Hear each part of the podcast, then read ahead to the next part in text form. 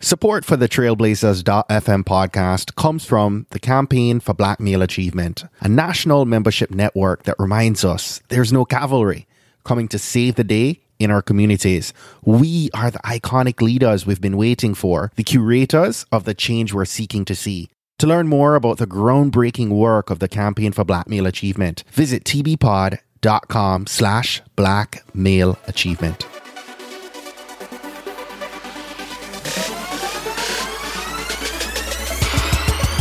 You're listening to the Trailblazers podcast, where we will explore the stories of successful Black professionals.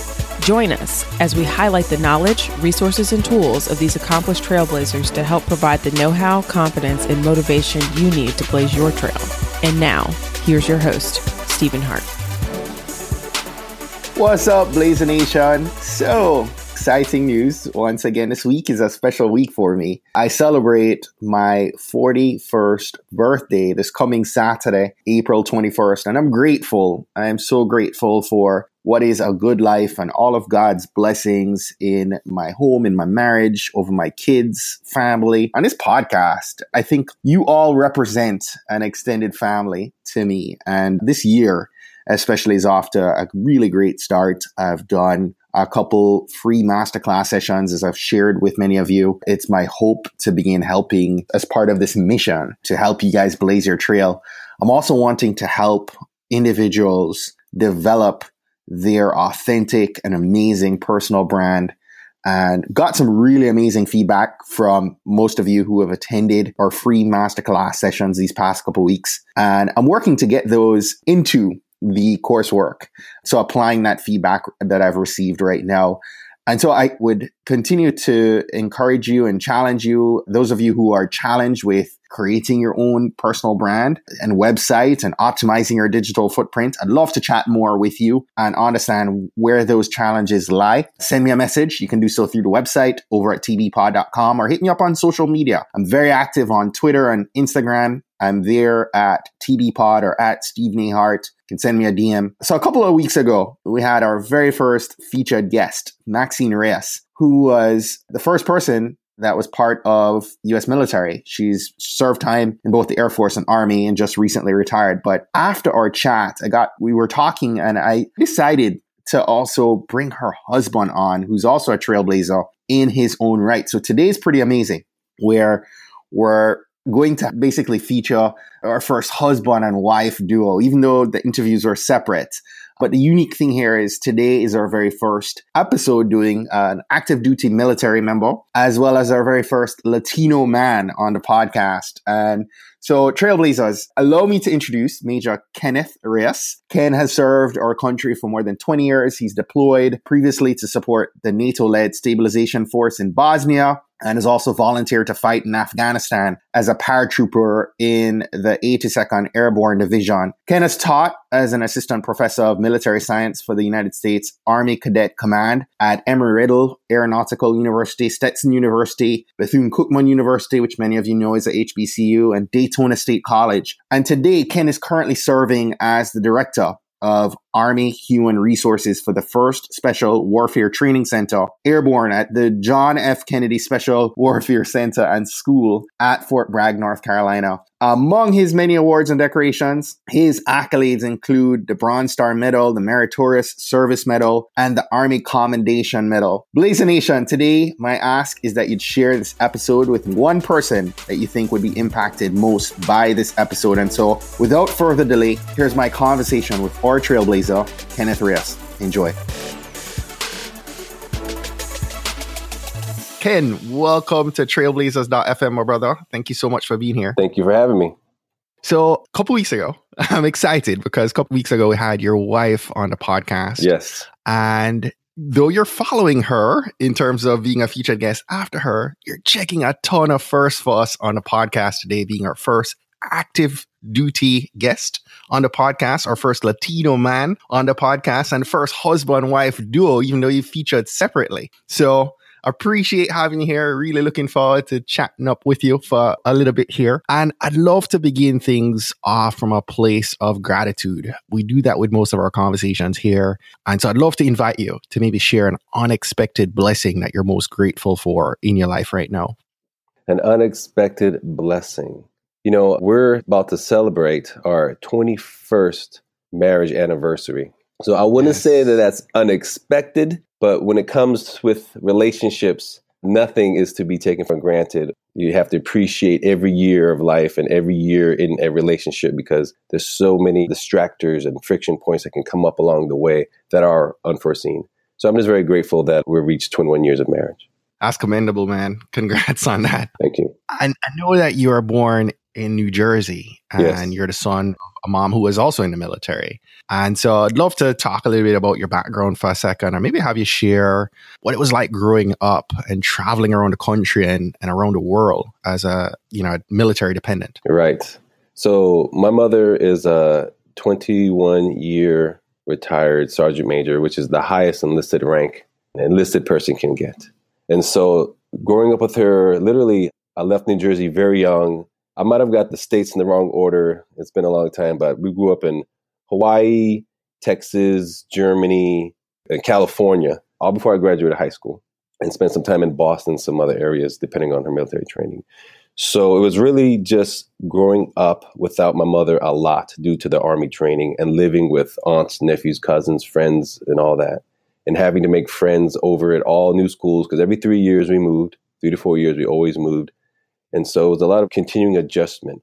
And I would say that now as an adult, it definitely helped me to adjust working on different jobs, different staffs, and it allowed me to make friends and quickly fit into any organization or situation that I'm put into. Wow, that's awesome. So, you know, I'm curious. I know that you're married to a strong Jamaican woman. I wasn't yes. sure if you also are of Caribbean roots or what's your descent? So, both my parents are from Puerto Rico. I am a nice. second generation Puerto Rican living in America. And I phrase it that way because to me it's very common, but it's not common knowledge that Puerto Rico is part of the United States and we are born American citizens since the mm-hmm. Jones Act. But yeah, I'm definitely Puerto Rican. I'm proud American. It is a single status, but sometimes it can be dual depending on how the conversation is being conducted on the topics, if you, if you know what I mean. That's right what do you find to be some of the common ground that you can kind of connect to that the Caribbean roots, right? Because I think there's so much commonalities between the things that we like being from the Caribbean. Is Maxine like cooking any specific foods that you oh, like to eat? so let's say Maxine is a wonderfully intelligent, beautiful Jamaican woman. okay, this I want to put that out there first. But her cooking can solve any type of that may arise in the relationship. So I tease her that if we're having some type of discussion and she starts cooking some food, I'm like, hey, what's going on here? You know, like you're trying to win me over or trying to shut it down. yes, she cooks, man, she's wonderful. I love Jamaican food. And forgive me, island of Puerto Rico, but uh, I love Jamaican food. Number one, number one, respect. Love it. Love it. Love it. So let's talk a little bit about your time in the military, right? You came in, obviously, you grew up. You know, you just shared about your mom being in the military for 21 years. Yes. But you came into the military yourself right out of high school, it seems. Right out of high school. 17 years old, graduated six months old. early, turned 18 years old. I had my birthday in basic training. Wow. And so you've now spent two decades in service to both the Air Force and Army. You've deployed now to, you know, Bosnia and Afghanistan, spending years at a time fighting for a country. And, you know, I wanted to pick your brain a little bit and ask, you know, what are some of the most challenging parts of having to navigate and make it through some of these lengthy deployments, right? So, you know, this is a question that you know, we get posed commonly as soldiers, and the answers are very much similar. The hardest part mm-hmm. is dealing with the separation. It's not the combat, it's not the stress, it's not mm. the long hours of planning missions and then changing things at the last minute due to some type of new information. It's usually just the separation from the family because as our lives deployed, we are very bogged into the mission and there's very few distractions, you know what I mean? But for the family right. at home, life goes on. The husband or the wife is not there, and so there, there's so much burden of uh, there's so much additional burden on their lives that they're not accustomed to. And eventually, you know, the home front gets adjusted, but that separation it can cause any other friction. God forbid you had issues before you left, like regular couples do, unresolved right. things. Then that deployment can cause so much additional friction points that while they're not necessarily inherent to the problem, they can just agitate it to the point where things are said out of anger, out of frustration that wouldn't normally be there if a service member was at home with their wife or husband. So yeah, the separation for me and many soldiers is the hardest part. And it's a broad stroke, not just for you, but you've you've oh, also noted that amongst other soldiers as well. No, absolutely. Yeah, no, I'm definitely speaking for myself, and I can definitely speak for you know hundreds of thousands of soldiers that I've either come across, have known, or read literature on, and experience with, and just even by passing. Family stress is always, well, not always, but is very greatly the number one most difficult aspect of fighting in a combat zone, which might some people find kind of as an odd answer because they would think that the violence of the activity and just the long hours and things of that nature. But just, you know, keeping the family secure at home because you're powerless to support them if anything happens. You know, we just cannot pick up and go.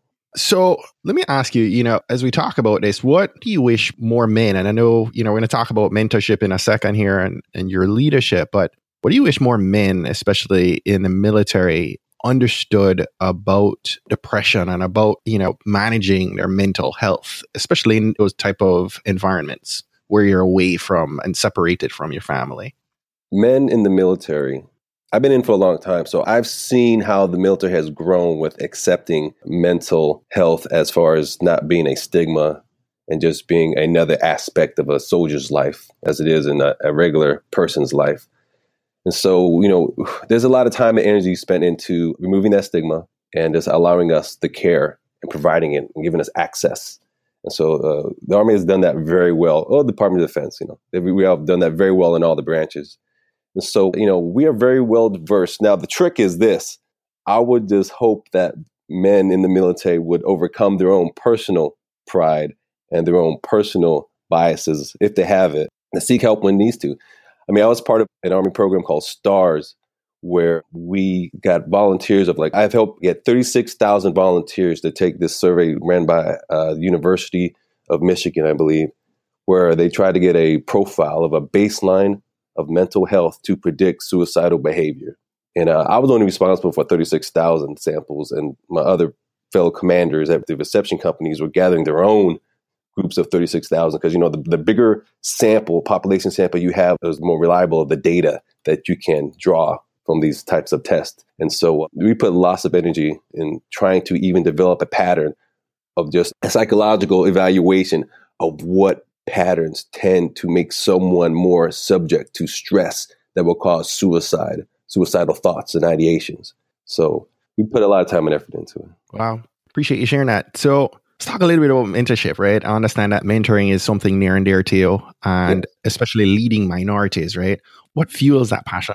I can tell you what fuels it. Absolutely, is uh, when I was growing up, there was very little mentorship from someone who looked like me being provided.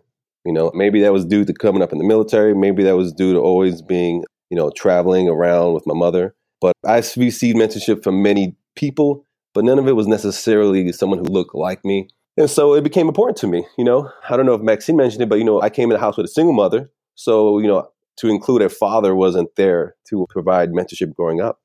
And so as I got older, it just became something that I naturally gravitated to was mentoring young men in college. I do that a lot through my fraternity, Lambda Theta Phi, Latin Fraternity Incorporated, where we do a lot of that's the end game of my fraternity is to mentor Latino males to ensure that we graduate college.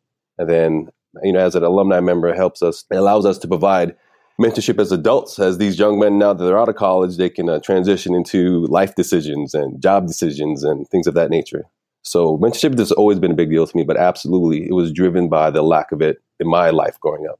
And so I know you speak to that. So you're definitely able to empathize and connect with young men, especially now as a leader yourself. But how do you go about what's your process to go about mentoring and guiding young men to finding their purpose, right? And stepping into what their adult lives might hold? Well, you know, the first step is very much making yourself available. And that gets kind of tricky as your life becomes complex with family, children, wives, and your own work.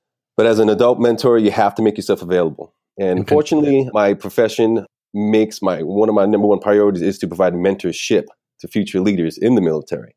And I also had opportunities where I have taught like three years as a professor of military science at a HBCU Bethune Cookman in Daytona Beach, Florida, where I was focused predominantly on minority youths. And that was a great experience. So I have an unfair advantage than someone who just wants to be a mentor on their own. I work through my fraternity, I work through the military, and I've also taken assignments that put me in mentorship positions over, you know, minority youth. But I did lead that path, you know what I mean? So it didn't just fall from the sky. So I would encourage, you know, average citizens to either join an organization that gives them access, you know, at youth individuals where they need mentorship badly, and so they can provide it. What do you teach young men right now about masculinity? masculinity. What do I teach?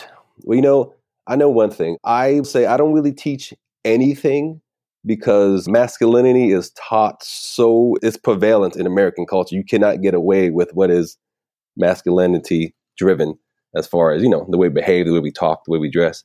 But uh I do teach them to be acceptance of all forms of it, you know, because I think right now in this stage of life in America, in this country, we need to be very acceptance of everyone and how they choose to express their masculinity. Mm-hmm. Your wife, Maxine, is a strong one. I enjoyed our conversation so much. You know, one of the things she shared though was, you know, being on assignment and you talked about, you know, the separation of the geographic separation being such a challenge when you're assigned somewhere else or, or deployed.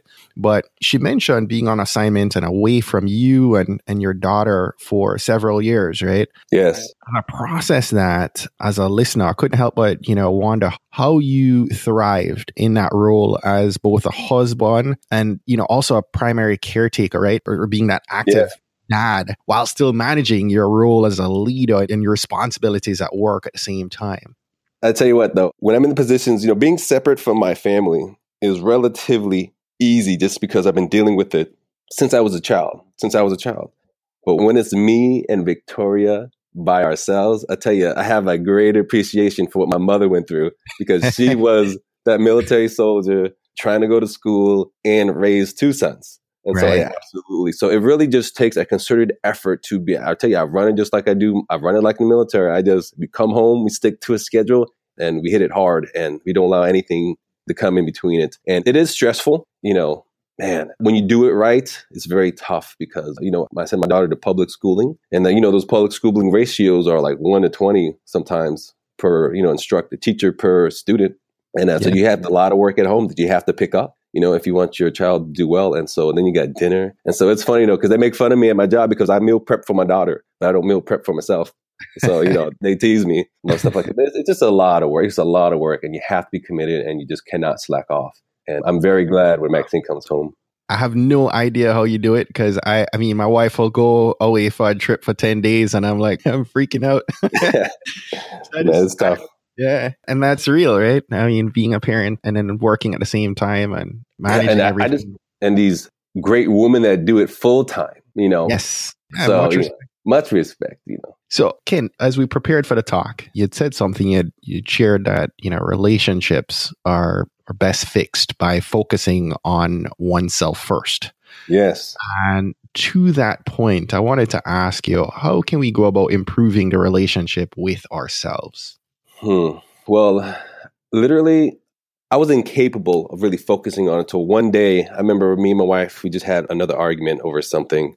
Of course, you know, all these petty arguments that we have in these relationships seem so important at the time, but they're really just like side things that are there's a root problem and last quite often we argue about other things than the actual root problem that's causing decisiveness in our relationship. Hmm. So what ended up happening one day, I just call it an epiphany. I was in some type of drive through somewhere and I'm sitting in my car and I was pretty unhappy as the way things were going. And then I decided, said, you know what, Ken? And I was talking to myself, third person, very uh, pompous, but I was at the time. I said, Ken, just stop worrying about trying to fix. And I say the quotations, you can't see them, but they're in my hands. Stop trying to fix your wife and just fix yourself and just go with that. Because in every relationship, people know one side or the other. We already have the laundry list of things that our spouses either want us to see us change or they don't like about us. You know, some of them we can agree with personally, and some of them we can say no, I disagree with because like if I just like this particular behavior, I, this is just who I am. It's part of my character. I don't see nothing wrong with it. But then there's other things that we know as couples we can work on these type issues. But I just decided to change those in myself. It was really just like a moment of I call it I was defeated. Hmm. I was defeated in trying to change this other human being because it doesn't work. I mean, short term, you can get short term gains, but those short term gains will build up to long term resentment. Mm-hmm. And so I decided just to work on myself to see how that was because I wasn't I was like very young and I knew there was lots of things I need to improve. And so I was defeated and I decided to win over myself as best as I can because I can control the battle within me. You know, and through the laws of reciprocity, I've noticed my wife starting to appreciate the changes that I was making, and she naturally wanted to make changes on her own just to produce that reciprocity, see how far we can get this thing going of self improvement. So I really just you just have to just want it. And the best way I can describe it is I just felt defeated in my attempts to change my wife, which is always a mistake, man. There's always a mistake. And then I decided just to change myself. So, a question for you in that, right? What are some of the things that you try to do or or encourage her to do and others to do that help you on a daily basis to increase your self worth? Man, self worth. Now, self worth is always is a tricky concept because your self worth might not jive with what society has for you. If we're talking about professionally, if we're just talking about spiritually, and then uh, you really have a standard to work with by whatever scripture you choose to worship. But literally, just taking an inventory of how you are as a person. What character traits do you want? But you have to be brutally honest with yourself, though. If you're not brutally honest, if you try to be delude yourself, then it's never going to work. But if you just sit there and be brutally honest and know what you perceive as your shortcomings and what your faults are and how you want to improve on, then you can actually make progress. But if you're lying to yourself, it's never going to happen. So true. You have to get real. You touched on this earlier, but you guys are approaching 21 years of marriage, and congrats yes. on that again. As you look at this, I mean, Maxine shared some of this with us in her episode, but how has the military either helped or hampered the geographic separation at times? But how's that helped or hampered the marriage life? The military lifestyle? Yeah. Well, I'll tell you one thing. If a soldier is, or a sailor, marine, I know everyone's going to get offended if I don't, hey, we're military members too, but I'm just focused on the military. So if a soldier is serious about himself and his training, then he will have the same dogged determinants, you know, that he has, determination that he has with his personal life than he has with his professional life. Because mm. we bend over backwards to make sure our mission is ready, all risk is appropriated and mitigated down, and we know what's going on, all training's been conducted. But then we don't tend to have that same intensity in our personal lives and how we conduct ourselves with families and friends. And so I tend to be the type of person that tries to maintain that. Sometimes to the detriment. And I say that just because it can be annoying when your husband is being like overly intense about working something in the house. But, you know, I just try to incorporate the training that I've been given and bring it into my personal life. So when it comes to the geographic separations, so when it comes to these long hours, I know that my wife comes first, my family comes first as far as, you know, staying loyal to them and always not forgetting them and just doing what I have to do to make sure that I come back to them. Right. So it, it is an interesting question. Military does put a strain on the lifestyle due to all the stresses involved. But if these issues were ever to be resolved in the personal time, then they won't play a factor when it comes to the stress. Because one thing I will praise Maxine for, I mean, amongst other things, is that things that we fight about tend to be truly unresolved issues, truly unresolved issues versus things that we just ignored. And now the military stress is causing me to act out on something that's kind of unrelated to what we're really fighting about. That makes sense. In many ways, I find it so interesting, right? I mean, you both grew pretty much grew up in this marriage because you yes. married at what 18 oh my gosh i was eight yes tina she doesn't like to put the dates out there but yes uh, she was the more mature person in the relationship. I, I get that. Man, you know, to listen to you, because I mean, we're the same age, but I find so much wisdom in your story, you know, and you both having gone through 20 years, 20 plus years. I'm, I shared with her, you know, I'm celebrating 10 years this summer and that's awesome to me. But, you know to to survive that entire time you know you're much more mature no i mean sometimes as you said you know the women uh, women are definitely a little bit more mature than we are but i find wisdom in what you've shared and find it remarkable to see that the two of you growing together in this walk you know to speak on the growing together in this walk one interesting aspect when it comes to being with someone for so long is that we literally went through every growing mature phase, growing phase of maturity together. That's it. Yeah. So when other couples break up, they get the next partner, they get to see partner 2 they get to see Ken 2.0. Right. You know, right. Maxine's still on the beta version of Ken. You know, she gets to see the updates, but she remembers how poorly that operating system ran from the get-go. and so, you know, that's one thing I think is is beautiful about being with someone for so long, but it's also a unique challenge because you really have to be good on the forgiveness game Mhm. when you're with that same person because all the same things that annoyed you then, those memories are still not fresh in your mind, but they're always there to cause problems if you let it. And so forgiveness is big time, the method to be successful. So, after all that experience and wisdom, you guys decided you're going to author a book together, right? That's Yes. number one new release on Amazon. Happily joint the secret to relationship resiliency. Thank you. We heard Maxine's take on relationship resilience, and I, I wanted to get the brothers' tips from you on on how we as husbands can help our wives, help our relationships, and not only to survive but to thrive. So, I invite you to share your wisdom on parts of the book that you found important to share. All right. So we spoke on one earlier, which is focus on self improvement first. Yes. And I cannot stress that enough because no one wants to be told that they're found lacking in any sort of way, especially if it just comes down to certain petty things. Uh, maybe not petty is the right word, but certain things that just don't rub you the right way just because the euphoria of you know being in love, as far as the very fir- the intense, the fire is now settled down to the more mature version of it. Because you know, love the love changes over time in the course of relationship. You don't love anyone any less just certain passions change to certain things. You know, like when you're cooking and cleaning and paying bills, you know, it comes to a more longer enduring love, and you have to find ways to have that passion flare up again, and as time permits. So definitely don't focus on trying to see some type of fault just because love has shifted in its in the way it's presented on a daily basis. So focus on self improvement. If you see any issues, look to yourself first.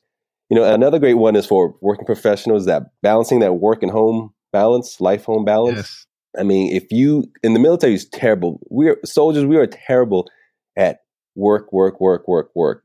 Probably mostly because the profession demands it. But you have to find a time. You know, one of my I heard a general officer give a, a speech once, and toward the end, he said, "I never heard anyone say, man." You know, like at the end of their retirement and they're quitting after 30 years of service or whatever, it's like, man, my only regret is that I wish I could have spent more time at work. You Mm. know, that is not something that is said by CEOs or people who own businesses or, you know, and so definitely you need to focus as much time as possible on the family because once it's all said and done, all you have is your family. Right. Once you retire from these organizations, from these corporations, you're replaced with a new person, and then it's like you no longer even existed.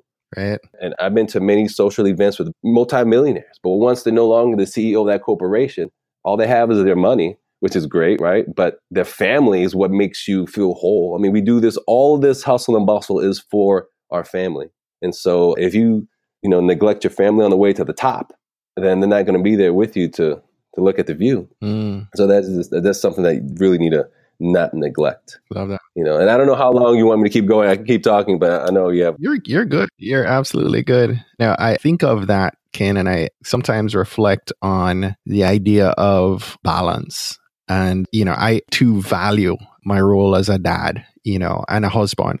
And I now look at it as parts of my life. I don't look at it as trying to balance. I look at, you know, it as parts of a body, right? That make you Yes. whole, right? So so you're fully incorporated. That's excellent. it is, right? Because, you know, if any part of that suffers, like you said, you know, it may be all for naught, right? I have passion in this work I'm doing with this podcast, but if that sacrifice, you know, takes away from the time I have to the very short period of time that we have to impart wisdom and love to our kids, then it's not worth it to me. So, you know, I find that you know, I try to do all things and do them well, but I don't want to just, you know, neglect and say, okay, you know, this season is just for trailblazers or this season is just for the kids. You're right. You know, I appreciate you sharing that, Ken, and you have my mind turning right now thinking about, you know, we're getting set to wrap up here, but before we do, I wanted to to maybe ask you, you know, if there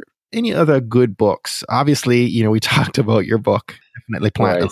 on our show notes page for everyone to grab a copy. But are there any other good books that you're reading right now or that you've read that you think, you know, we should check out? Well, I'll tell you this. One, first of all, I apologize. I can't sing like my wife, so there's gonna be no no serenade closeout. And, and my voice is more deeper and husky, so it's not as pleasant as my wife. So I'll offer all those apologies to all the viewers. And I knew, and I, I remember the question of the book. And so, listen, people that know me, I'm a bit of a, a geek. And so I tend, on my time, I tend to read sci fi type stuff because the, Nice. you know, the military bombards me with leadership books all the time. And I read so many. And, and so I like to detract from it. But one thing I thought that was interesting, I am reading, it's a very old book called Dune by Frank Herbert.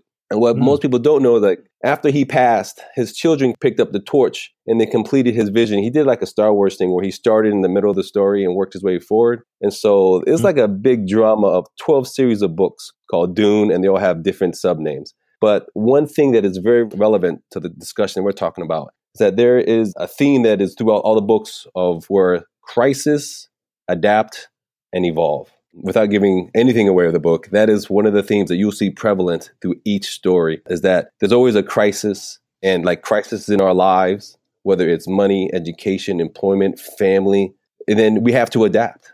We have to adapt or we die or we become successful. And when we become successful, we evolve. And that crisis is no longer a crisis. It's just something that's in our toolkit of how we can avoid and become better until we face the next crisis, which is always going to be greater than the last crisis because now we're operating at this higher evolved level of efficiency, of managerial skills, of family etiquette, you know. And when people see you doing well in life, they're going to bring you their problems. I mean, Colonel Powell, General Powell, Secretary of State Powell, I mean, he has so many titles, form, Jamaican descendant as well. He says, in the military aspect, soldiers stop bringing you their problems when they think you either don't care or you lack the power to help them. And I Mm. paraphrase that just a little bit, but it's very accurate. People will start bringing you their problems when they either think you don't care or you lack the power to help them.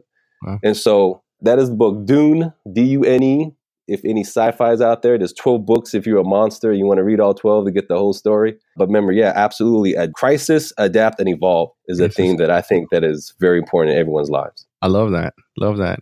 So, last question for you, close out today. What's one action that our listeners hopping off this call right now should take this week that's going to help them to blaze their trail? do a self assessment of where you are in your life and look at the milestones you thought you would be at and figure out what's holding you back and make decisions after that. What are you going to do about it? Are you going to stay there? Is this your new norm? Or are you going to get back on track to where you want it to be? Or are you going to determine a new timeline to reinvest in how you want your life to go? But self assessment is very critical. Honest self assessment is very critical. So I would encourage them to jump off the phone or the computers or the iPads and just really say, man, where am I at in my life? Is this where I want to be? Am I happy here? Because sometimes priorities change. But yeah, you don't want to be caught in the tail end of life thinking, man, I wish I could have, I should have. I'd rather give you a story. I'd rather list to you all my failures. Man, I did this and I couldn't do it. I did this, but this this got in the way. I did this, but then this happened. Then, man, I wish I could have done something. Or I wish I would have tried. That to me is a more compelling story of someone who has failed multiple times, who has been daring to take the challenge. So that's what I would offer. Love it. Pumped up. Ken, as we wrap up, remind our listeners how they can get a copy of the book. Yes, I know it's on. You can one easy, surefire way. Go to happilyjoint.com with all the WWs up front, or go to Amazon and you can search Happily Joint, and it should bring it up right away. Even if you want the whole title, it's Happily Joint: The Secret to Relationship Resiliency. Because all relationships have problems. A perfect relationship has problems, but an even more perfect relationship is resilient in how it deals with them. So there you go. Major Kenneth Reyes. Appreciate you, brother. Thank you for having me. Well, that's it for today. Thanks again for listening to this episode of the Trailblazers podcast. I'll be posting links to all of today's book recommendations and links mentioned on our show notes page at tbpod.com. If today was your first time listening to the Trailblazers podcast, I just want to extend a warm Trailblazers welcome to you. We're so happy to have you here, and we encourage you to go ahead and hit that subscribe button in your favorite podcast app. Go ahead and browse through some of our past episodes to keep the knowledge flowing. If you're a fan of the podcast and today's content, and you're maybe already subscribed to the podcast, please continue to share and invite your friends, your family, your colleagues to listen to an episode that you think might impact them most. We believe that someone listening to these inspiring stories will be moved to make significant changes that will have generational impact for many others, both now and well into the future. Don't miss next week's episode. New episodes are released each and every Monday by about 5 a.m. Eastern. Trailblazers, jump off this podcast today. Go find a way to rise above, go way beyond, and keep blazing your trail. Cheers.